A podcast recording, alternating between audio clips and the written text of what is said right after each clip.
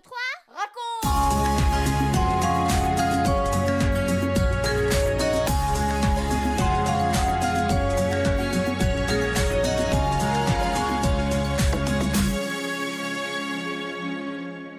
Bonjour les filles, bonjour les garçons, bonjour à tous les amis qui nous écoutent et à tous les parents bien entendu. C'est notre 32e émission 1, 2, 3 raconte.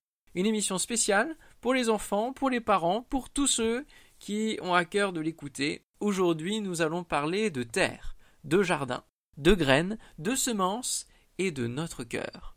Pourquoi? Eh bien parce que dans une petite histoire qu'il a racontée, Jésus compare notre cœur à de la terre, la terre d'un jardin, par exemple. Dans cette terre, donc dans ton cœur, il y aura toutes sortes de semences, d'idées, de pensées, ainsi qu'une très bonne semence. Cette très bonne semence, c'est l'évangile que tu entends, que tu lis, ce que Jésus a dit, ce qu'il a fait, ce qu'il fait encore aujourd'hui. Mais qu'est-ce que cette bonne semence va devenir dans ta vie? Va-t-elle pousser? Va-t-elle sécher? Va-t-elle être étouffée par les autres plantes? Comment faire pour qu'elle puisse porter du fruit? C'est ce que nous allons voir avec Michel qui va nous raconter cette parabole. Tu pourras la retrouver au chapitre 13 de l'évangile de Matthieu. Ensuite, tu pourras répondre à ma question Une bonne terre, qu'est-ce que c'est pour Jésus? 1, 2, 3, raconte Imagine un fermier qui a un champ dont il est le propriétaire. Il veut avoir une bonne récolte, alors il prépare la terre en la retournant. Un matin, de bonne heure, allons-y, dit-il, c'est le moment pour semer. Il parcourt le champ d'un bout à l'autre. D'un grand geste, il jette de grosses poignées de sa bonne semence. Le champ n'a pas de clôture, alors des graines tombent au bord du chemin. Rapidement, des oiseaux se précipitent sur elles et les picorent. Et voilà, ces bonnes graines ont disparu. Elles sont perdues. D'autres graines tombent au milieu des pierres. Elles germent très vite, mais il n'y a pas suffisamment de terre. Les petites pousses n'ont pas beaucoup de racines. Elles sont bien fragiles. Et quand le soleil paraît, elles sèchent. Perdues. D'autres graines tombent au milieu des ronces qui bordent le champ. Ces ronces ont des épines et des feuilles abondantes. Les petites plantes sont vite étouffées et disparaissent. Perdues aussi. D'autres graines tombent dans la terre bien préparée, de la bonne terre, sans cailloux, sans ronces.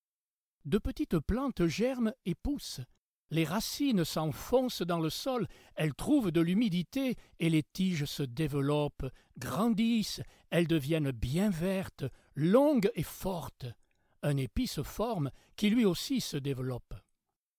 Ces épis sont magnifiques, dit un jour le fermier, et ils commencent à prendre une belle couleur dorée. Il les examine attentivement.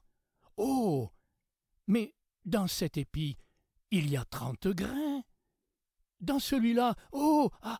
Soixante. Et dans celui-ci, mieux encore, cent grains. Ce sera vraiment une belle récolte.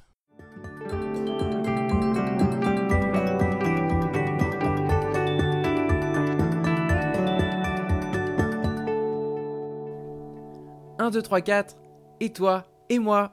Bien, nous allons répondre tout de suite à la question de Benji. Qu'est-ce que c'est une bonne terre pour Jésus? Une bonne terre.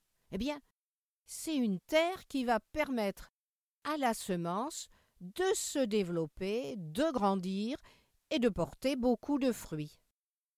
Elle représente le cœur de celui qui aime entendre et lire l'Évangile, de celui qui croit en Jésus et qui veut faire ce qui lui est agréable, lui obéir.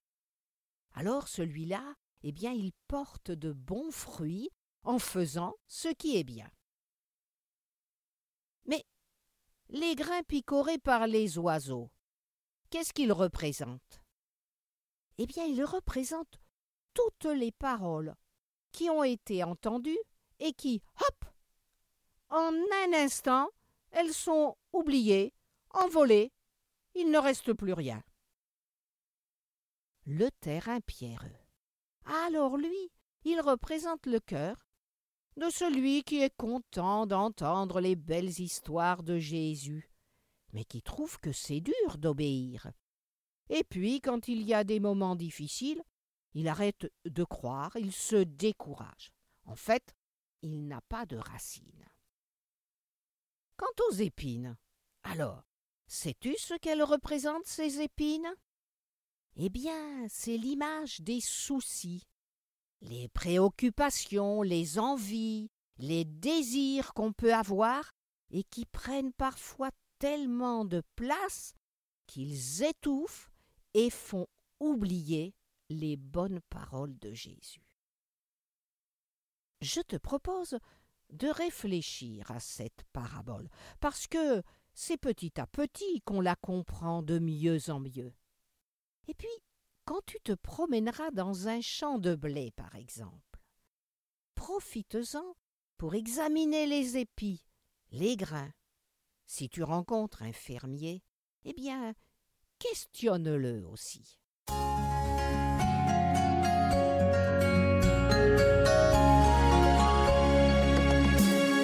4, 3, 2, 1 et nous les parents. Nous répétons souvent les mêmes choses à nos enfants et parfois euh, cela nous fatigue, n'est-ce pas? Dommage. Mais nous sommes bien obligés de constater qu'ils ne sont pas toujours disposés à nous écouter. Et pourtant, nous persévérons pour leur bien, sachant que ce que nous semons, eh bien un jour nous le récolterons. Concernant la vie spirituelle, il en va de même nous voulons semer de bonnes choses dans le cœur de nos enfants.